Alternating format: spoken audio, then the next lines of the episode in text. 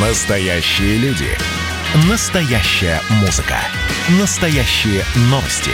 Радио «Комсомольская правда». Радио про настоящее. 97,2 FM. эм.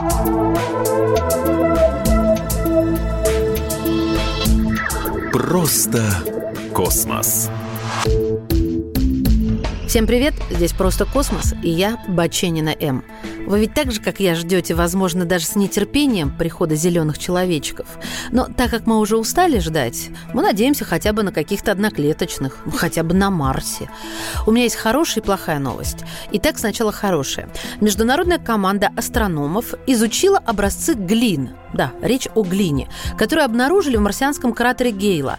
И эта команда получила намеки на то, что когда-то Красная планета была, внимание, обитаемой. Тут должна быть барабанная дробь. Исследование опубликовано в журнале Nature Astronomy, и коротко о нем рассказывает New Scientist. Авторитетные журналы. Итак, в своей работе авторы пишут, что как минимум некоторые регионы Марса могли быть обитаемыми на протяжении многих тысяч лет или даже миллионов лет. К такому выводу они пришли, когда проанализировали образцы вот этих глин, отобранные еще в 16 году марсоходом Curiosity в кратере Гейла. Предыдущие исследования доказали, что в древности этот кратер представлял собой жидкое озеро, возможно, с благоприятными для жизни стабильными условиями. Слово «возможно» здесь ключевое. Так вот, образцы марсианского грунта были отобраны марсоходом Curiosity с помощью бортовой дрели. В рамках нового исследования ученые проанализировали эти пробы с помощью рентгена, используя для этого другие бортовые инструменты марсохода, и в результате выявили присутствие в почве глинистого минерала, который связан с так называемыми глауконитовыми глинами. По мнению исследователей, это указывает на период обитаемости в прошлом кратера.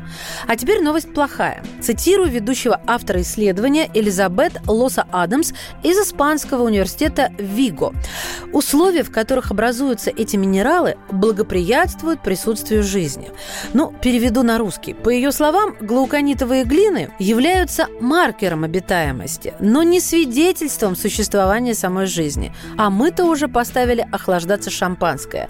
Тем не менее, наличие таких минеральных остатков ученые называют многообещающим признаком.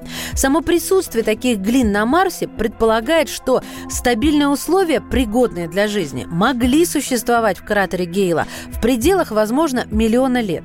Предыдущие расчеты показали, что озеро в этом кратере могло образоваться около 3,5 миллиардов лет назад, когда атмосфера Красной планеты была более плотной, а значит способной удерживать жидкую воду на ее поверхности. Существовало оно на протяжении примерно 10 миллионов лет. Ученые пока не нашли доказательств того, что это озеро имело подходящие для жизни условия, ну, такие как умеренная температура, нейтральная кислотность. Однако новое исследование показывает, что вероятность этого, подходящих условий для жизни, достаточно высока. Существование галауконитовых глин может дать новое понимание эволюции древнего озера в кратере Гейла, добавила Элизабет Лос Адамс, ведущий автор исследования. Ну а мы добавим, копайте и сверлите глубже, господа ученые. Ждем.